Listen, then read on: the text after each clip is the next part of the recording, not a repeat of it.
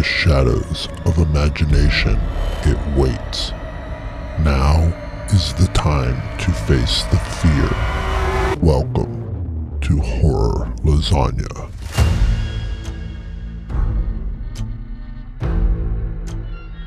Embrace the trepidation.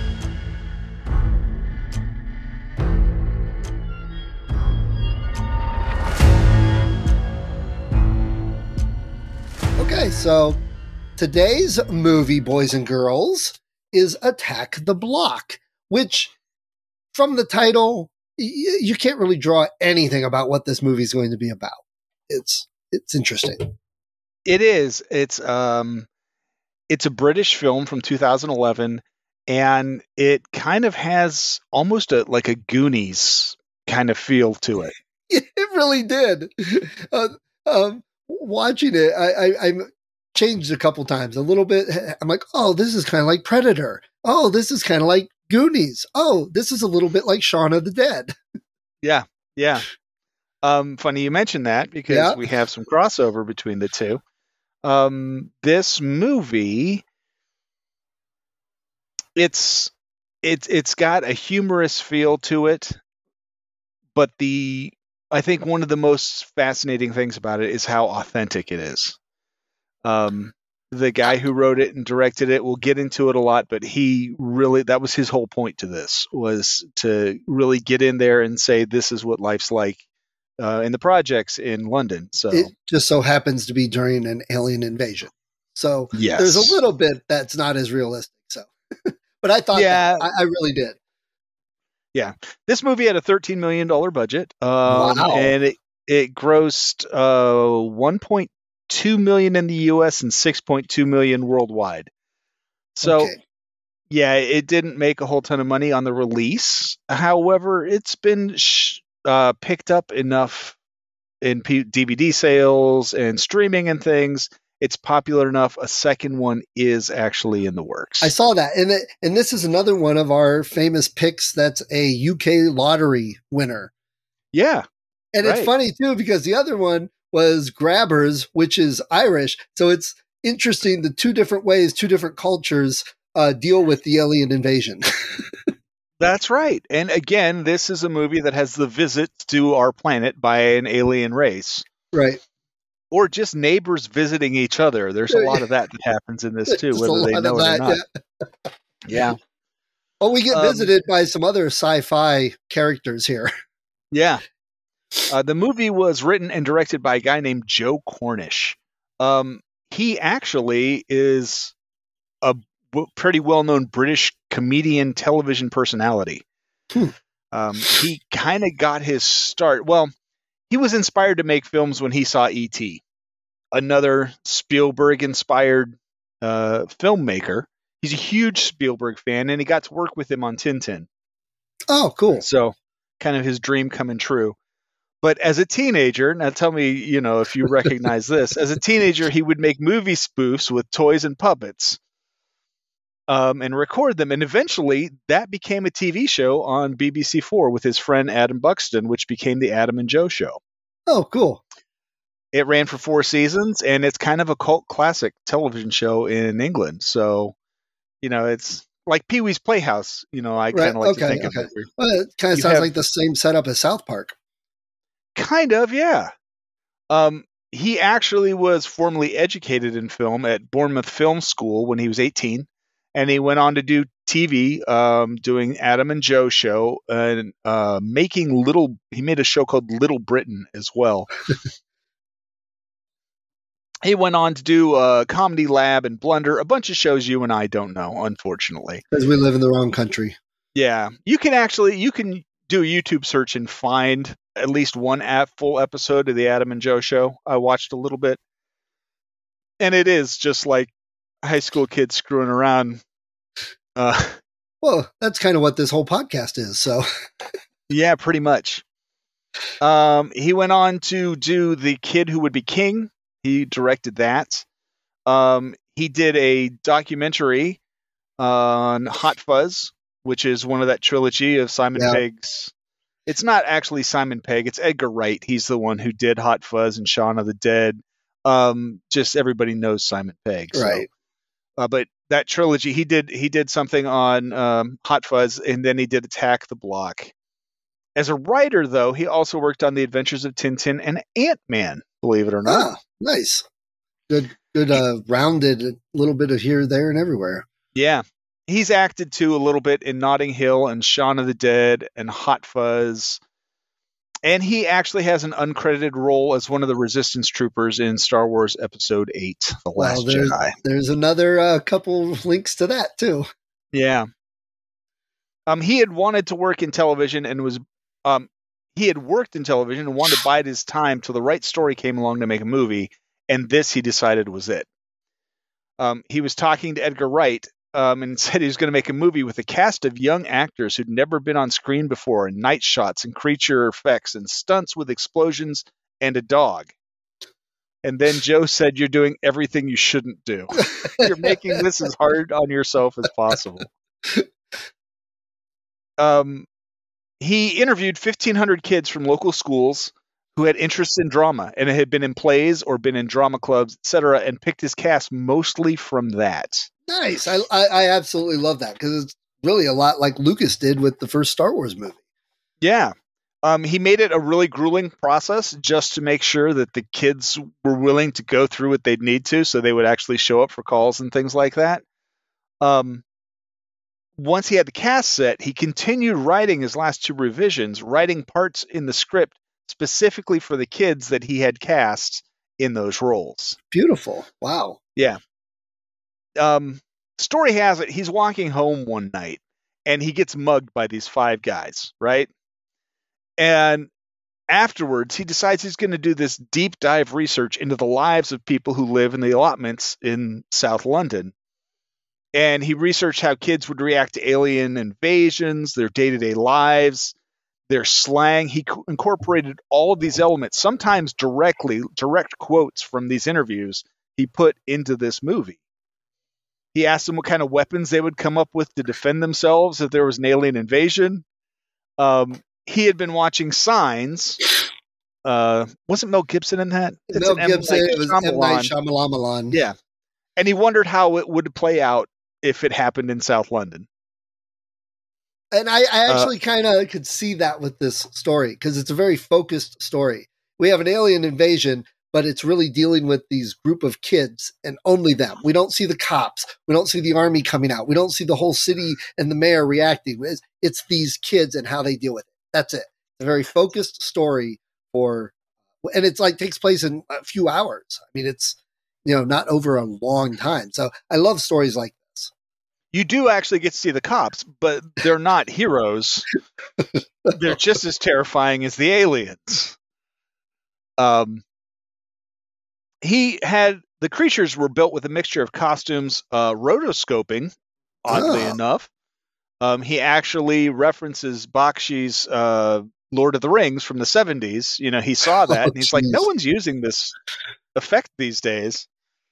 Um, CG, CGI, and puppetry. And the cast said how terrifying it was to be on set with them because it wasn't just a tennis ball on a stick on green screen.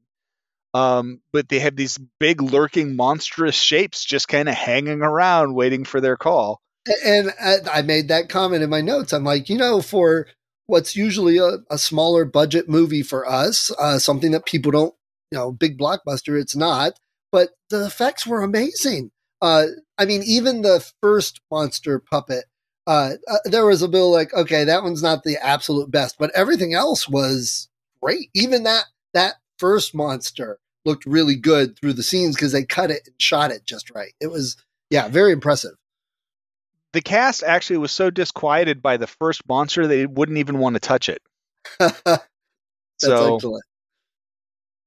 uh, he wanted the movie uh, to be a response to how most movies depict kids in the developments of London as, as bestial, feral, dangerous animals. So he starts the movie with the characters, and they represent that image. I mean, that's exactly what they are. They're these wild, feral kids. And over time, you get to realize, you get to know them, and, and you realize, well, they're really not that bad. And they actually are proud of where they live and and they seem to enjoy the environment. So it's I don't want to say it's character growth because there is character growth that happens in the show, but it's kind of audience growth in what you're seeing. And he he's he's not saying it's a preconceived notion that these kids can be dangerous because he points out that they are, you know, at the start. But you get to know them and why, and and you know this is just life to them. So It- it's a lot like Sons of Anarchy. Here's a dangerous motor game that deals in guns and drugs and they kill people and stuff, but they're they they're very protective of their town and they love what their town. It's like, look, we keep this stuff out of town. We don't let the drugs in and you know the things that could make it worse. And that's a lot similar to these kids. And you see that with uh, the main character by the end. He he that I'm doing this because this is where I live. This is my place. It may Yep. be small, it it may be a, a crap hole, but it's ours. Yeah. He um, also had this idea that um, the block itself was like a spaceship of its own. So uh, there's a there's a map shot. Uh, it- Yes. it, happens kind of quickly at the start, and if you actually pause it and take a look, all of the streets around the block are named after famous British sci-fi authors, like Douglas Adams. He's got a street. Um, Alan Moore's got a street. H.G. Wells. I've lost your audio. Sorry, I coughed, so I blocked it. Uh, I said Oh, that okay. that endears this to my heart even more. Yeah, and there's actually some debate because one of the roads is Herbert Way, and everyone's like, "Oh, it's Frank Herbert," but he wasn't British; he was an American writer. So they think it's named after some more obscure writer named James Herbert, who wrote uh, sci-fi books, and he lived in England. So, um, now this movie has a very large cast. Um, so I kind of just nitpicked the Well, I got ones to go over. three main ones that I I like. Uh, well, it. I I have a col- I have a list off to one side of movies that have stars that you didn't know were in movies like this. Right, right. This could have been it. Oh yeah. This- Um, John Boyega plays the main character Moses, um, and this was his first major motion picture. Man, to go from this to Star Wars. well, there was a couple Yeah. other things, you know. Right. Uh, he tried out for the film after seeing an ad for it in the paper. So um, he's been in 36 different productions, um, and lots of them involve the fact um, that he plays Finn in the last three Star Wars movies. So there's a whole bunch of productions that are involve and revolve around the fact that he's playing Finn in the last three Star Wars movies. And he's going to be in the Borderlands movie that is Yep, I in heard that. process, and he's on board for Attack the Block too. So and I saw that when I when I looked up a few things. I'm like, oh, a two, perfect. We it was Yeah. because we were doing the movie. It was us. I'm sure this is why, right? and when the movie comes out, what this sudden rush of people who, looking us up. yeah. Jodie Whittaker plays Sam, um, and she's been in 59 productions. Many of them are Well, British television you haven't heard of. count. Well, um, Attack the Block was her first credit on the list that you'll recognize. But other notable productions include Black Mirror. She was in an episode of Black Mirror. She was in Broadchurch, which I really enjoy. Um, and then, of course, she is the famous or infamous female Doctor, Who. Doctor Who. And she's looks really young in this compared to Doctor Who. I mean, it's only a Oh, yeah. difference of eight years or so, but she looks way younger. Right. Um, Alex Esmail played Pest. Um, and he's been in 13 other productions, including the wonderfully titled Strippers versus Werewolves. Oh, I But there's, I like that.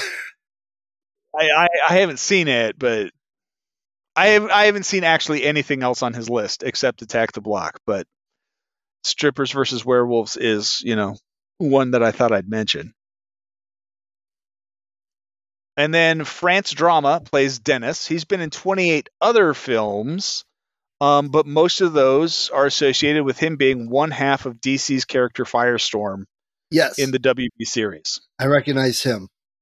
Yeah. So he's been on Arrow, The Flash, Supergirl, Legends of Tomorrow. Um. So Luke Treadaway plays Bruce, and Bruce's character was based loosely on what Joe Cornish says he was like when he was 20. I thought it was Shaggy. He's been in uh some films since like 45 and most of them you don't know although he was in the 2010 version of Attack the Titans. Or Clash of the Titans. Sorry, Clash Oh, of the. Titans. Uh Jumayn Hunter plays hi-hats. Uh, he's been in 40 other films including Eden Lake, which is uh, another movie on my horror list. Um and then of course Nick Frost. And Nick Frost plays Ron. And he's been in 72 other productions, including the comedy horror trilogy with World's End, Shaun of the Dead, and Hot Fuzz. Right. Um, there's a movie version of Kinky Boots. Who knew? Um, he was in a movie called Paul. And in the movie Paul, he had this long hair. And so he kept that long hair, which is why his character, uh, Ron, in Attack the Block, has long hair. It was left over from when he was in Paul. Okay. But yeah, he's been in lots of stuff. Snow White and the Huntsman, Ice Age 4, Phineas and Ferb, a couple Doctor Who episodes, Tomb Raider. He's been around the block. Wow. Ha. Pretty funny.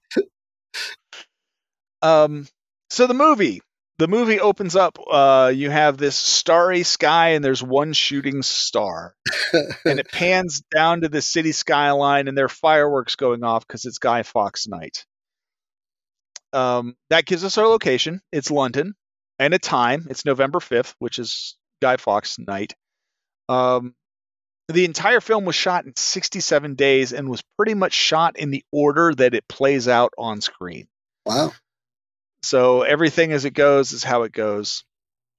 Guy Fawkes Night um, is probably most familiar to Americans if you've read or seen V for Vendetta.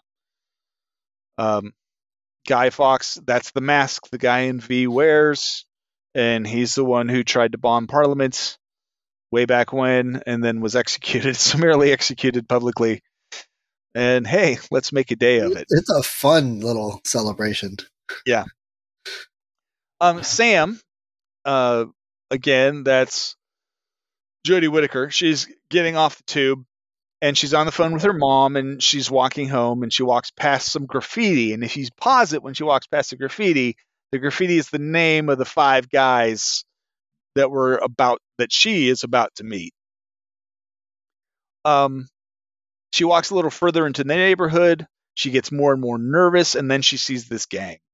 And the point of view jumps from the camera being on her as she's walking to the gang itself. And they seem to be kind of last second strategizing. Moses is giving orders. And then um, the kids take off in their coordinated attack. Now, um, it's also kind of important if you're watching this film or you're thinking about watching this film, it's a good time to point out that Joe Cornish does not shy away from the language, slang, and accent of South London. Oh yeah, tons of it. Yeah. He thought of having it shot subtitled and translated like they were speaking a foreign language. Um, but he did an advanced screening in Chicago, and North American audiences assured him that they could understand what was being said. So he did not do that.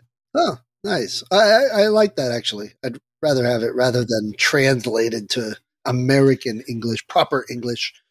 Yeah, and but it also says something that he thought about it. You know what I mean? Absolutely. I, I, this whole movie, I mean, just this opening here, it's very strong. And the story in the movie is, we, we were talking about Save the Cat.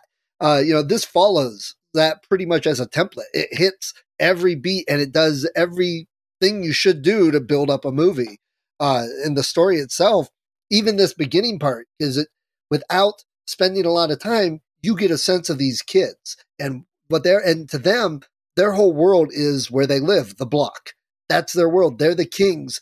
And you can look at it and their strategizing is very kid like still. it's as much as they can do, and it, to them, they're the top top of the food chain. Yeah, and it's funny you mentioned um, Save the Cat. For you, those of you who don't know, it's a it's kind of a guide to writing screenplays, writing books, and the title of it is Save the Cat. And in an interview I was watching with Joe Cornish, he references it, and he's like, it was very ironic because at the start he had a scene that got cut where the five of them actually attack a cat. um, and he he just thought it was ironic considering that uh, he That's was funny. like working with the book Save the Cat as he was going on. That's pretty funny.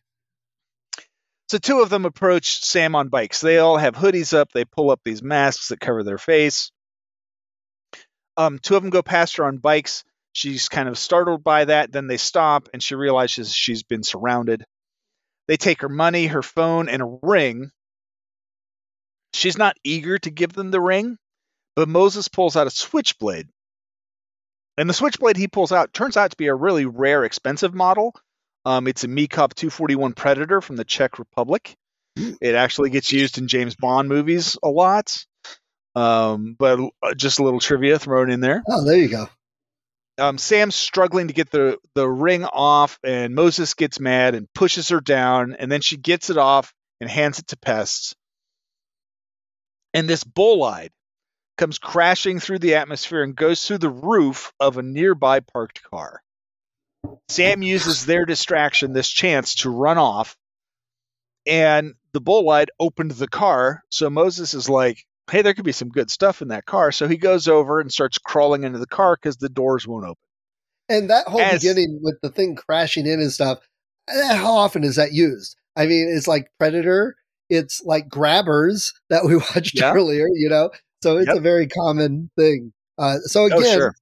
just because it's a common thing, sometimes you use those because it makes the audience understand and comfortable without any more explanation.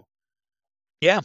In fact, um, an asteroid they said roughly the size of half of a giraffe uh, came down just, I think they said east of Iceland the other day. Ooh. They don't know that any of it survived to hit the ocean, but um, they certainly had a sonic boom and a nice light show. Oh, wow. I'll have to go look for video. Yeah, or aliens Oh. that are invading the. So either either we need to call our local gang kids or we need to start drinking. One of those will go. solve the problem. Either way. Um, so he climbs in. There's this alien inside, um, and it's like this kind of white, waxy alien thing. Um, it runs out, knocks him down. It jumps on him, attacks him, and then he pops out his little expensive switchblade and stabs it, and it takes off, but not before it scratches up his face. Which that seems to happen to Finn a lot in movies. I like to mess up that pretty face a little bit. Yeah. make him seem more uh, relatable.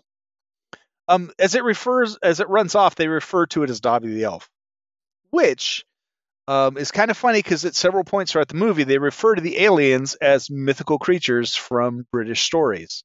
Yes. So it's a house elf, or it's Gollum, or it's goblins. Um, you know, all these little things that they're ref- referring to these things as they're taken off. Which I like that because, you know, that's what I do. Sure, they don't have a name, right? It's it's the thing that crashed through that car. Um, they Which chase after it on long to say. yeah. They chase after it on their bikes and track it to a playground, and it's hiding in a shed. Pest pulls out fireworks because apparently he's got them on him at all points in time. Well, it's the night, right? That's true. Guy Fawkes night. Um, so they light the fireworks and toss them in, and the fireworks really seem to disturb the creature. Moses runs in there. Once he gets in there, he calls for backup, and they all rush in and proceed to kick the shit out of the monster. Um, they're all proud of themselves. They're debating about what it is. Is it a monkey, some beast? Pest declares that it's an alien, and it picked the wrong part of land- London to land in.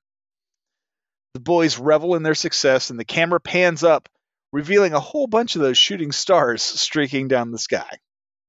And then there's the title the Block. And that's when we get the map of the block. There's a shot of the map of the block. You get to see it. You get to see all the all the streets. Um, a lot of those houses were built post World War II, um, and they're very imposing. They're very, very large. They get a lot of people living in a very small space. Um, and you can see it when you're looking at the map. Actually, it, it looks like you know just a big solid chunk. uh, we go back to Sam, who runs into a kindly old lady who offers to walk her home because she's obviously upset. This old lady is played by Maggie McCarthy. We have no idea who that is, but she's been a staple of BBC television series with like over 70 credits to her resume. Yeah, So if if you're in England and you're watching this, you're like, oh, it's that lady from EastEnders, you know. Um, there's a little talk between the two of them how the police probably won't even follow up and how horrible kids are these days. And the old woman actually refers to them as fucking monsters. like, wow, okay, grandma. Um, but it turns out that the perfect thing is to fight aliens. Back to the kids, they decide to take the alien to Ron's because uh, all Ron does is watch nature shows and smoke weed, and they figure he'll know what it is. Yeah, Um, he's, he's smarter. yeah. because he watches nature shows. Yeah. As they're traveling along, Dennis is going through Sam's purse, tossing things aside that he deems aren't worth anything. Um, Jerome and Biggs are on the phone with their families, basically lying about what they're doing. Um, you Which know, shows we're again how kid they really are. Yeah, we're playing football. Uh, and then Dennis complains that Sam was a nurse and they don't get paid anything. So, and they like ask Moses why he always picks poor people to rob. On the way to uh, Ron's, we're introduced to the ladies of the block, and apparently they don't put up with any crap from anybody, including these five guys. And um, when when they uh, bring the monster out to show them, the one girl says she doesn't want to touch it because she doesn't want to catch chlamydia. That chlamydia line was taken directly from Cornish's interviews and dropped directly into the script. So Nice.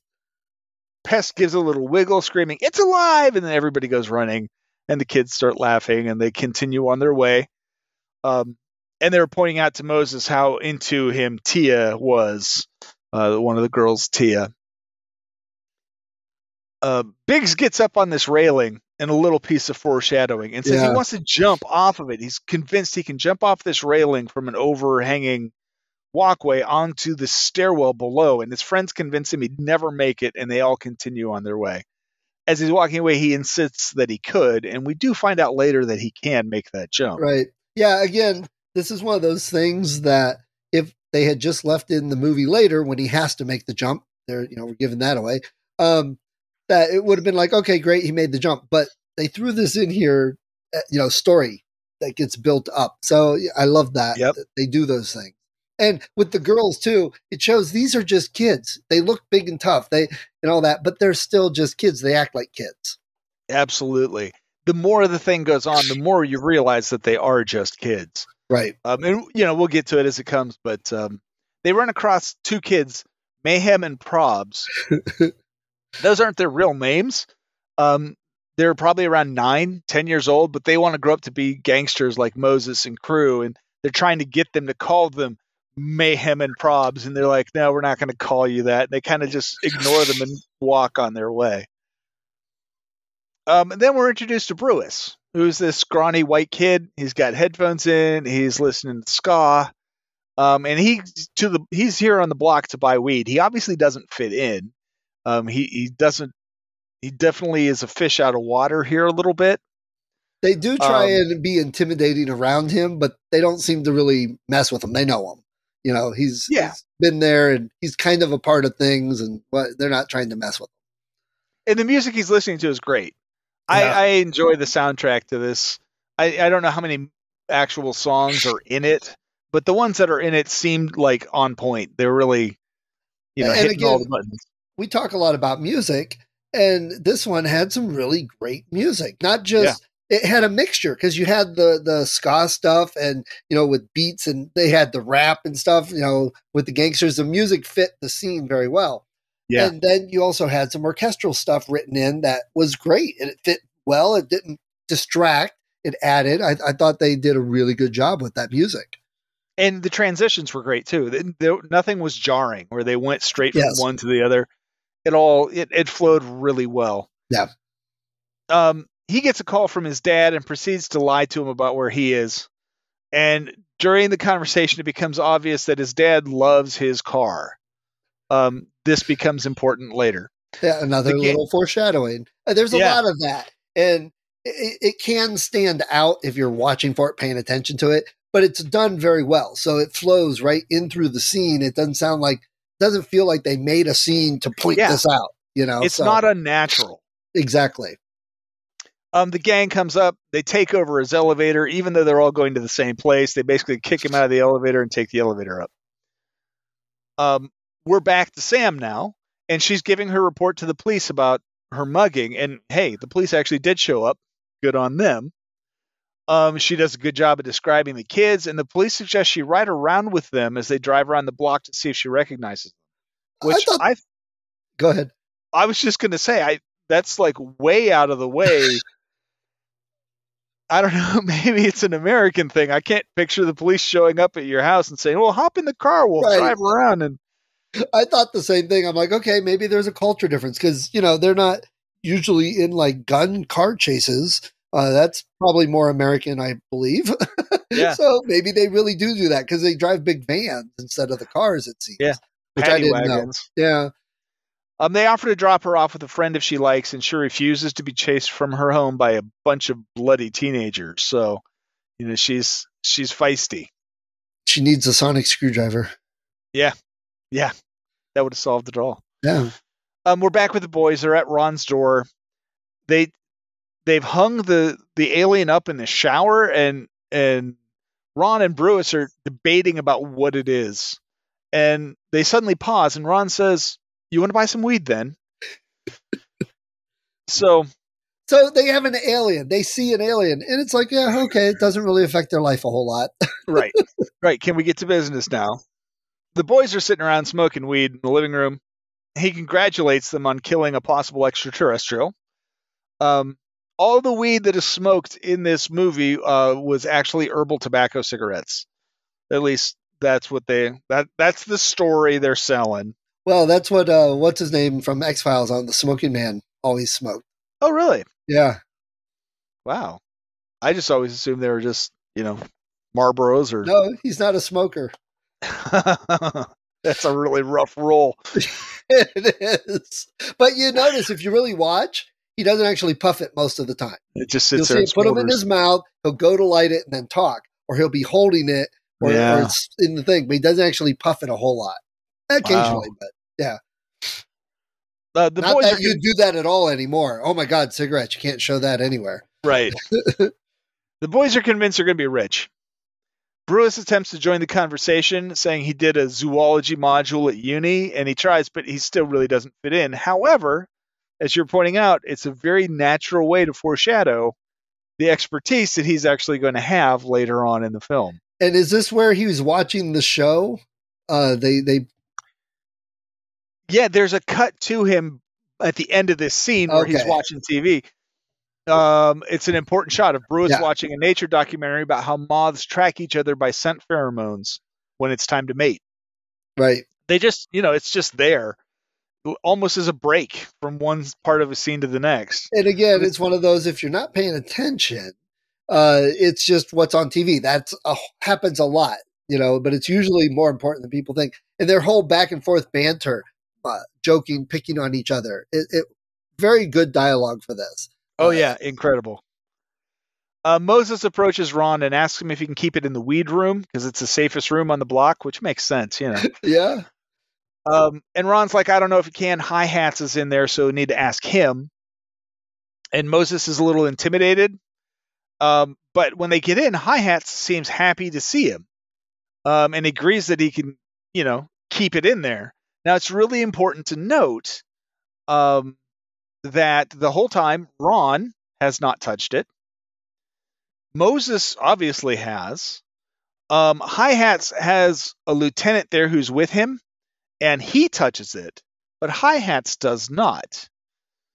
Um, he's got bigger business to bring up with Moses. He wants Moses to sell drugs for him, telling him they're going to make a lot of money. but he's super possessive, telling Moses that he belongs to him now. Yeah.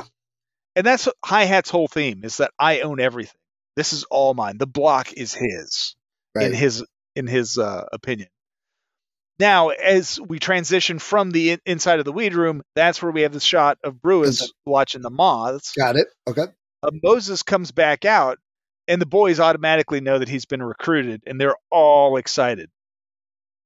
And Moses takes a, they put this the drugs in a small empty cigarette box, which he stuffs in his sock.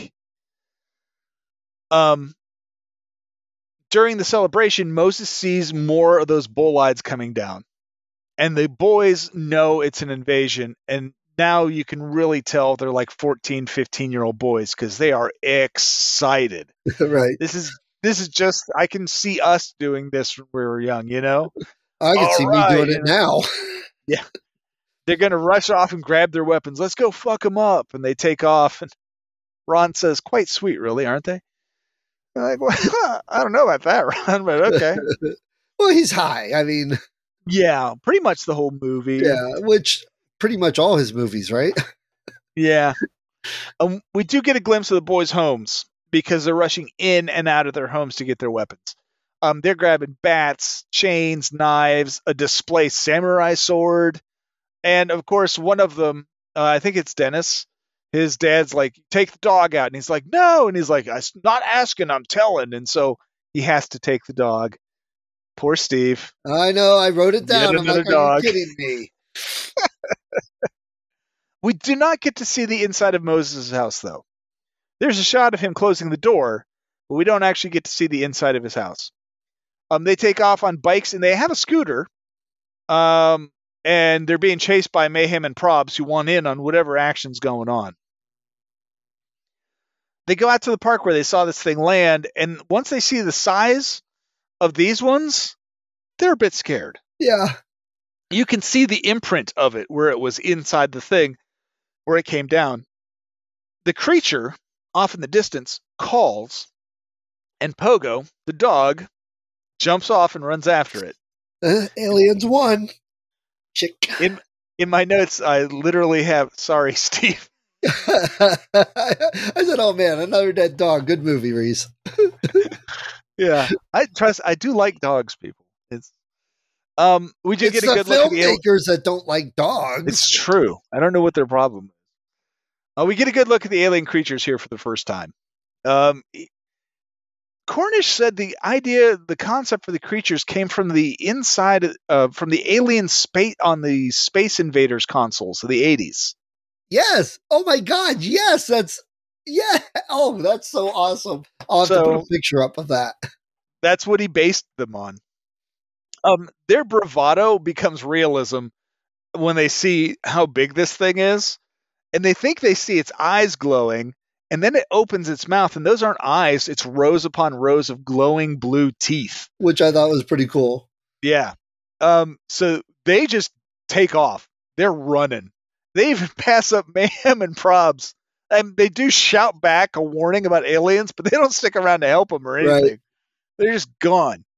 Um, and another little hint as to the nature of the creatures comes from the fact that Mayhem and Probs see the creature, and then the screen cuts. We find out later the creature doesn't do anything to them. We find out they're alive. So these guys are running away on their bikes, and the cops show up, and um, they have Sam with them. Uh, Moses drops his bike, like falls. The cops come out, they cuff him. They find the drugs that Hi Hats gave him to sell. I mean, you know, and a switchblade. This kid's in a whole lot of legal trouble. Um, so he's cuffed, and um, they're putting him in the van, and he can see in the rearview mirror of the van that the alien's coming.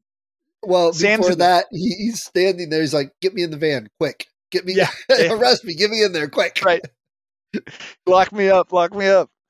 Um, Sam's in the van with him, and she catches a glimpse of the alien in a rear view mirror for just a second, and then all of a sudden she sees a, a cop just die. Um, and then the other cop dies. Again, both cops touched Moses. An important note. Um, now you have these two aliens. They're on top of the van. They're trying to get in. They're like clawing. You can the metal is denting, so they're serious about it. The boys are on a walkway way up above. They light up some giant firework and toss it at the van. Perfect shot goes right underneath the van, starts blowing up, and it scatters the aliens. The aliens take off. Dennis grabs the scooter, heads right to the van, frees Moses, and then realizes the keys to the van are still in the van. So the two of them steal a cop car. Yeah, why not? Natural. And they have Sam in there with them. She's hilarious through some of this because she gets really bold at times, and other times she gets scared and meek. Uh, you know, she's just totally out of her element. But she feels like she could get bold with these kids at times. Yeah, uh, and you see it. There's there's actually one scene coming up where they're in her apartment and she's in the other room and she's like screwing up the courage to like kick these guys out of her apartment right because she's sick of them being there. Um, we get a side, sh- we get a shot of Brewis. He's walking back to his car, which it turns out is the one at the start that got hit with a bolide. Um, and now he's all upset because he already lied to his dad once, and then he hears sirens. So he jumps behind the weeds and calls Ron, and Ron says, "Come back up to the apartment." So he heads back to Ron's apartment, and again has no idea there's an alien invasion going on. He just knows the cops are there. He's running from the cops, basically.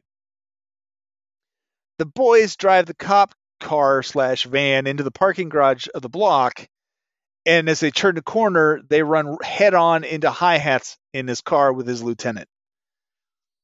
And Hi Hats thinks it's the cops, right. and he's ready to run. Then he realizes it's the kids, and he grabs his gun, and he's pissed off. It was really important to Cornish that Hi Hats is the only guy in this movie with a gun. One, because guns are really hard to get in England, and two, he wants to point out that Hi Hats is really the only bad guy in the movie. right Everyone else you can identify with, but Hi Hats, he wanted this guy to be a villain. He is the villain. And you could even see it later. There's the scene in the car where he's like, I don't care what it takes. I- I'm going to get them. The other guy's like, oh, okay. And they buckle in. They're like scared. Yeah, So, yeah, he, they, they, you know, he's definitely over the top crazy. yeah, definitely the bad, the the black hat guy here. Um, Pest is there and he's trying to explain to Hi Hats, um, and Hi Hats thinks he's just pulling this out of his butt. Um, something about aliens chasing them, and then his partner, the the lieutenant who's with him, um, gets attacked and eaten by one. Uh, like the alien comes out and rips his throat out. And in my notes, I put, is he the first who died who did not touch the alien? And then I was like, no, because when it was in the weed room, he touched it by the head and was wiggling it around. So he did touch it. Hi Hat shoots it, and the boys take off towards the storage unit. Inside, they have super handy things like bolt cutters, and they cut the handcuffs on Moses, and then they all hop on scooters and take off. Um, Pest says, I'm shitting myself, isn't it? But at the same time, this is sick. Yeah, It's the whole boyhood thrill of adventure, you know? absolutely. Um, they take the bikes up elevated sidewalks. I think there's three motorized scooters and two bicycles, but the aliens are right on top of them.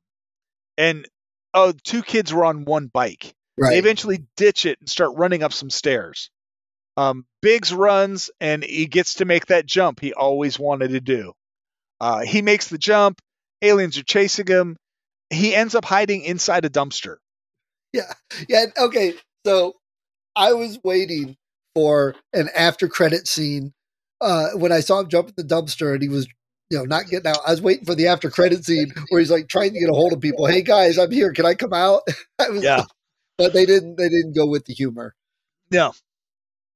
Uh, Pest drops his scooter, then hurls it at one of the aliens that's on him before he runs off, and he joins the other three boys in the lobby of of the block. But the alien goes right through the glass and bites his leg. Uh, Sam's just trying to get into her apartment, and these guys show up and they force their way into her apartment. She hides in her bedroom. Then, um, you know, being the obstinate thing that she is, she grabs a guitar and decides she's going to confront them. And she walks out, and they tell her, they talk her down a bit, and they convince her to help pests because she is a nurse. And and even though they're thugs, you could say it, this shows they aren't really bad guys because they didn't like uh you know pull the knives and force her. They didn't. It's like you're unimportant. There's something bigger going on here. And it wasn't Yeah. personal with her earlier. It was just you're there. You're a woman. We're five guys. We mugged you. We took your stuff. I don't even think Moses would have really stabbed her or anything. It was just the threat. Yeah. You know, Um, uh, and it really shows here that they're like, yeah, we don't care anymore. And they point that out too with the knife. They're like, it was just to scare you. We're trying to speed it up. Right. Um, so she actually starts helping Pest. Aside from Moses, the boys go from being threatening thugs to these little boys, you know, throughout this scene. It, it happens throughout the scene. Brewis and Ron are in the apartment getting high and being somewhat paranoid, but in this case, they're actually right. Um, and there's this whole thing where Brewis is talking about how hard his life is he Yeah. got busted and ron's like you got busted and he's like yeah my parents found my weed and then he talks about how he has to own rent and he's like don't you live with your parents he's like well yeah but you know i pay him a little something Well, So- it was more like he said. Well, yeah, you know the the overall sense of it, or you know, it was it was like, Yeah. well, you know what I mean, man. yeah it, it's definitely it was brewis definitely comes from a much softer place than the block uh, back in the apartment uh, sam is treating pest he's hurt worse than she can deal with she tells him uh, she can patch him up but he needs to go to hospital they say they've never seen her there before uh, she says she's thinking of moving and they seem surprised and vaguely offended by that Yes. um, and then the aliens have found them and just bust the door down. Moses takes a samurai sword and kills it. And they discover that the uh, alien seems to be pa- uh, colored in, in ultra black, which, you being a designer, I'm familiar with the concept of ultra black. It's like the blackest possible black. It seems beyond just flat. It's almost like it's a hole. Yeah. Um, and so that's what makes the fur up on these things. Sam is trying to get away, still trying to get away from these guys. Then hears the aliens down the hall and decides the guys are the lesser of the two evils. Um, and they're like, well, if you're coming with us, you need a weapon. They all introduce each other. She grabs a kitchen knife, and the five of them take off. They decide they're going to um, head up to Tia's flat because she's got security grating on the outside of her door. It won't be as easy to knock the door down. Hi Hats gets a new gun and a couple members of her crew, and they're headed back to the block. Um, because he's blaming the kids for everything. This is all about the kids. The alien ripped out his lieutenant's throat, but it had something to do. It's some, Right. still somehow the kid's fault. And he's like going through police cordons to do this, armed. I'm sure with drugs, but that's how ticked off this guy is about this. Right. His his little corner of the world where he's the big fish. He has to keep control of it. Yep. Um, Biggs calls them from the dumpster, and he wants a rescue. And they're like, "We can't help you, but call everybody you know and let them know this is happening." So he tries calling the girls, um, and the girls are like, "Call us back when you're not playing video games," and they hang up the phone because they can't understand what he's saying. And it's important to note that Biggs is using a phone that's pay by the minute, Right. so he's only got so much time left on the phone. I- think they all make comments like that. uh, Or you know, we, we've got these phones. We don't have much time and all Yeah. that. Um, Probs and Mayhem show up and they have weapons, including what looks like a gun. It looks enough like a gun that Dennis takes him, takes the gun from him, um, and leaves him with a super soaker. And as the gang's walking away from him, they're like, "Yeah, you can get them all wet when you shoot them with a super soaker." And Mayhem mentions it doesn't have water in it. He never says what it is, not in that scene, but it's not water. He says, Right. Um, one of the girls, Dimples, uh, doesn't want to let them into the apartment because they're all armed. Some of them are hurt. They don't even know who Sam is. Uh, Tia overrules her, and they all go in. And they don't believe the boy's story. But Sam backs them up. They ask how they know Sam. Um, and they they're like, Moses, when did you start sleeping with your math teacher? Right. and she tells them that Moses and the gang mugged her, and Tia gets pissed off. Um, Sam wants to call the cops. The girls say the boys will just be arrested and blamed for everything, and Moses goes off on this paranoid rant. Um, and it feels like the movie's getting a bit serious for a minute, where he's talking about how he thinks that the the government made the aliens and sent them into the block because the blacks in the block aren't killing each other fast enough so the aliens are there and it feels like the movie's taking this serious turn. And then when he finishes his little soliloquy pest is like preach. And the girls all laugh at him. And so all the seriousness while what he's saying about how they are being victimized by you know the state itself is true it's just daily life to them. And it also shows, though, that Moses is actually, as a character, a step, you could say, above the rest of them. The rest are like, this is our world. We live in it. That's the end of it. But he has, he can see beyond that. He can see Yeah. more. And that's important for his character. At this point, they pull back the curtains, and surprise, there's aliens right outside the window. Um, Dennis pulls out his gun and finds out it is just a toy. It's not a real gun. The aliens burst through the window, and Daniel is the first of the group to die. They take Daniel down. Tia takes a floor lamp, smashes the bulb, and then starts to use it to electrocute one of them and then the girls just wrap it in a sheet and proceed to fuck it up. I mean, they're beating it with an ice skate. um, Moses is going to attack the other one, and he pulls his sword back, you know, all samurai like, and sticks it in the wall over his head. And he can't get it out, and the thing's getting close to him, and Sam saves him by stabbing it under the chin with her kitchen knife. Right. And now she is part of the group. She has saved one of them. Initiation. Yeah. And I uh, even made a note. It's like, okay, boys and girls, have you been paying attention? They're going after Moses. Yeah. And remember Yep. the pheromones from earlier? Yep. Hi Hats runs into Mayhem and Probs, and they tell him where to find Moses. And he's like pointing the gun at him and stuff. Yeah. I mean, And they're Not- looking at like, and the, Yeah. the, the two youngins were really humorous in that. It was very serious, could have went wrong, but they were like, they were impressed, they were shocked and awe. It's like, oh my, yeah, it Yeah. was it was a good scene. good characters. Yeah, Uh, back inside, everyone pauses to look down at Dennis's body, and the girls point out that um, Moses killed one of them earlier, and your actions have consequences. And that seems to be the theme for Moses' character. Your actions have long-term consequences. Um, and the things seem determined to go after him.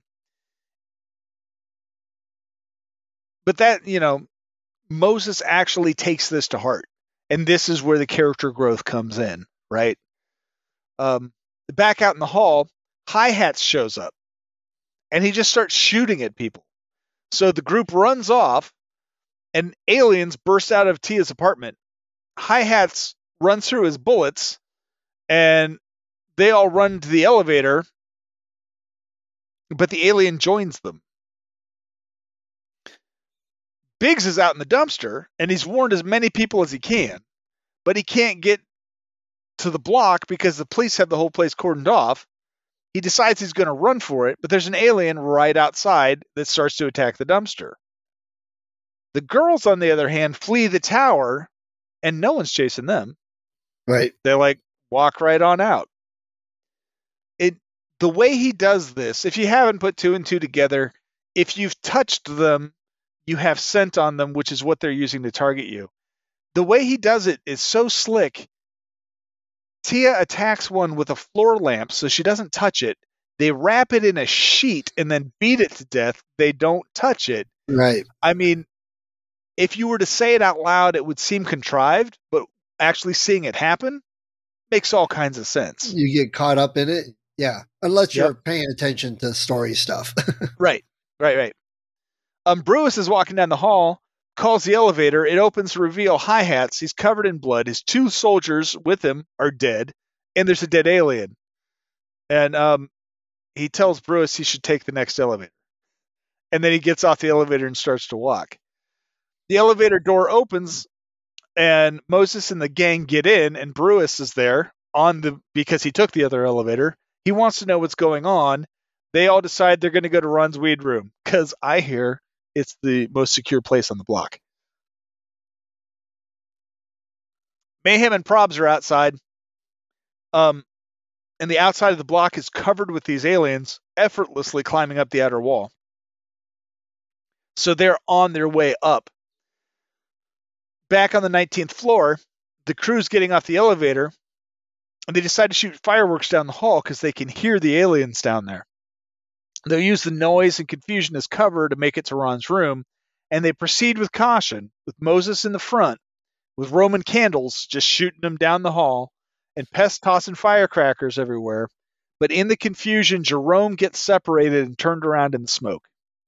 Poor Jerome. He's the second of the prey, second of the gang who falls prey to the aliens.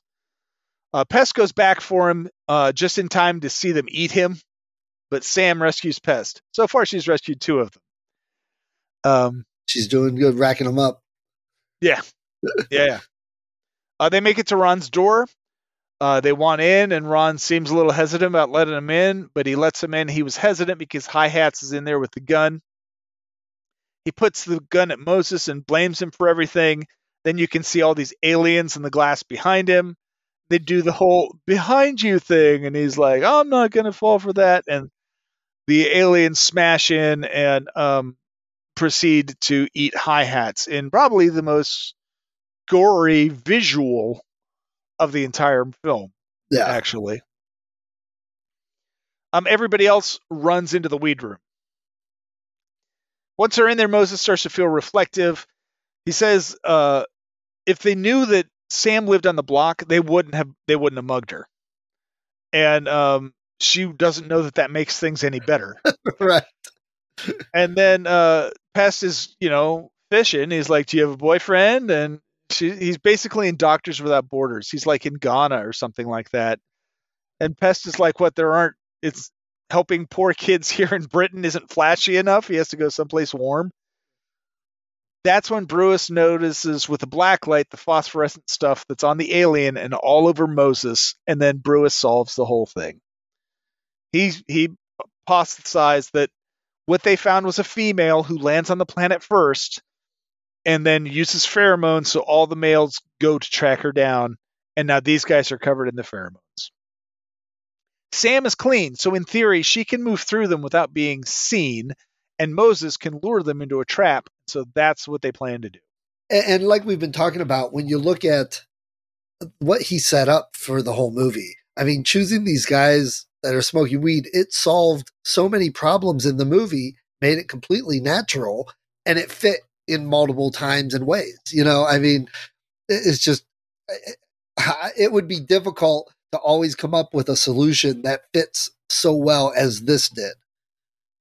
Well, and even to the point where the aliens don't seem to be smashing down the door to get into the weed room, because Brewis and Ron have been smoking weed in that r- the other room all day long. So you've got all of that cannabis smoke that saturated everything, which is going to screw up their tracking. Right. And then the marijuana itself has a very pungent odor while it's growing, and there's lots of it in there, which is going to mask whatever's in there. I don't know if like he we, we could give him the credit, you know, the benefit of the doubt and say he planned it that way, but it was a really brilliant way of executing it. I, I, I'm sure he planned it. I mean, it, it fits way too well to, you know, it might have been like, oh my God, I know it'll solve all our problems. It may have been that, but yeah, very brilliant choice. Yeah. Um, Mayhem and Probs uh, have this squirt gun uh, with a flaming liquid, and uh, they they take out the one that has Biggs cornered by um, Mayhem spraying it and Probs throwing a firecracker, and the thing goes up in flames. Um, and the kids are. Probs is like, if you don't quit whining, no one's going to ever call you Mayhem. Um, so they they do it. They're they're thrilled with themselves. They've killed one. They take off and they run into a whole cadre of uh, armed police, which is you know a rare thing when the armed police are out. It's serious. So Right. they take off and jump in the dumpster, and they're hiding in the dumpster with Biggs. Sam, on the other hand, is pull, going through with um, Moses' plan. She's on her way down to his apartment. Uh, Moses makes Pest give her back her her ring, which Pest has. He's not happy about it, but he gives it back to her. She walks out, and you get to see Ron's bravery. He's in a different room of the apartment. He pokes his head out, and uh, the place is full of things. And he's like, "Are they still out there?" And she's like, "Yeah." And he's like, "Okay, well, good luck." And he closes the door. But the plan seems to be working. She walks through them, and none of them hassle her at all. Um, and now we get to see the inside of Moses' apartment, and it turns out Moses is just a kid who lives in an apartment by himself at 15 years old. Uh, he has an uncle who's like never ever around, so he has to turn the gas on on the oven, leave it open, and then get out of the block.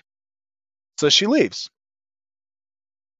They strap the female alien onto Moses' back, and he's off in a shower of bottle rockets.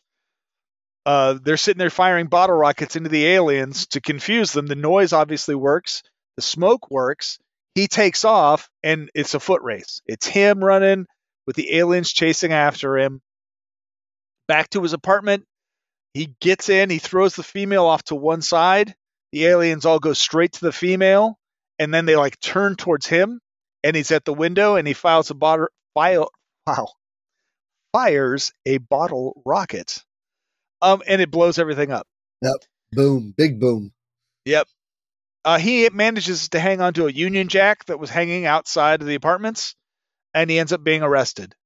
Um, and as they're loading him into the paddy wagon, like the girls and Biggz, um, they all know what he did to save the block, and so everyone's chanting his name.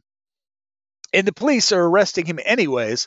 It's funny to me because they're arresting Pest, Ron, and Brewis, and all three of them are like resisting, giving, you know, fighting against the cops. Moses does not. He just stoically walks out and gets in.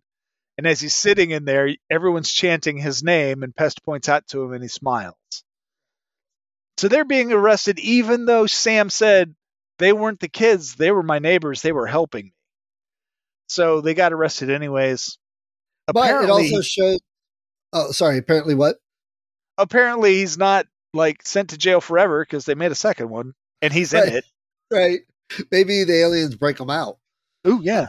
Uh, I I thought uh, it showed a lot of his character growth because, again, like we said earlier, he sees beyond just the block. He just doesn't know how to get out of it. But it's now he's he's the king. They respect him more than they did Hi Hat. He really does control the block in a completely different way. Uh, Yeah. you know, and they admire him for that. So he has a choice. You know, this is his big, uh, you know, hero's journey choice here. What he's going to do, uh, and that may be where the block two takes off. I liked the pheromone thing because I really thought that the alien implanted something in him, kind of like Alien. Uh, Uh, you know, um, until they, I heard the pheromone thing. So I really liked that it wasn't, you know, something. You know, I'm excited for two. yeah, it's um it was really well done and the like I said it's very authentic because Cornish felt so passionately about it, did all this research, rolled it all in and like told a really good story Yeah. in such a way that yeah, it's it is a horror comedy for sure. Um cuz it's definitely funny, but along it's also just a really good story. Yeah, it's and, and you know, even though you said you know they didn't make back the whole 13 million, or at least they hadn't made it back right away, it's got to be doing well enough and popular enough. They're making a two, which you know when two comes out, they probably are going to get more funding, so it's probably going to make number one sell more or whatever Right. again. So they probably will make back everything then. and this is the nice thing the nice this is this is what i liked about attack the block versus say tucker and dale versus evil they're both horror comedies they're both very funny but if i sit down and just deadpan tell you the plot to tucker and dale versus evil versus the plot to um, attack the block, one of them is a really good story, and the other one's just silly. Right. You know what I mean? Yeah, Tucker and Dale isn't meant to be that good story. It's a Right. silly uh, horror. Uh, you know, it's it's got horror elements. It's just a silly movie. You can't even. I wouldn't even say comedy necessarily. It is, but it's like you said, silliness more than comedy. Yeah. Uh, Shaun the Shaun uh, the Dead is the same kind of way. It's the story's just not there. It's not a bad movie, you know. It's humorous. It does what it does, but Attack the Block is humorous and tells a good story at the same time, which I think makes it a very successful film. Right. But don't get me wrong. Tucker and Dale is definitely a top movie to watch. Oh, absolutely. Um, and you know, I love the I love the whole the whole trilogy, Hot Fuzz and Shaun of the Dead, and all you know, all three of those are great. It's Right. just, uh, I think Attack the Block's nature elevates it a little bit above them. Absolutely. Yeah. It managed to be funny and well done. Yeah, definitely recommended movie uh if you like, you know, the horror, the aliens. Very strong. Yeah, and honestly, aside from you know a little language, you could probably watch this with kids. Right. um, the gore that's in it is really no worse than Nazis being melted by the Lost Ark of the Covenant. Which I've got some good stories about seeing that with friends in the theater. Yeah, yeah. So I mean, yeah, it's not. It, it's one of those kind of movies that you don't have to shelve it away and be like, "Oh, this is too rough for my children." It's not. It really isn't. So Yeah, it's really well done. Good movie. Good fun movie. So there's season two. Uh, Yep. And we are go plan doing a bonus episode uh, with uh, Event Horizon and contrast it with Europa Report. So, Yeah, because I heard all of you guys complaining about, oh, you why didn't you do Event Horizon? It's so much better than Europa Report. Well, you know what? We're just going to compare the two and be done with it. there you go. Yeah. Uh, it, and definition of what's better is definitely subjective. Oh, Uh, absolutely. Two very it- different films. And more people probably know Event Horizon, which makes it less fun for us to, you know, not as much fun to talk about movies that everybody's already talked about. Know? Yeah, it and that's one of the reasons it wasn't on this list because one of the things for this list is this has to be a movie Steve hasn't seen, That's and I what we're trying assumed you had seen Event Horizon. Actually, I had, but uh, So so good. Yeah. Even if I had it, it'd be good for a bonus then. yeah, So- it's it's a good. It'll make a good bonus episode talking about the two of them because Yep. they attack the problem very differently. Yeah, absolutely. All right, man. Well, there's season two. We'll finish up, wrap it up, get them out, and be working on season three here pretty quick. Awesome. Cool. Later. Bye.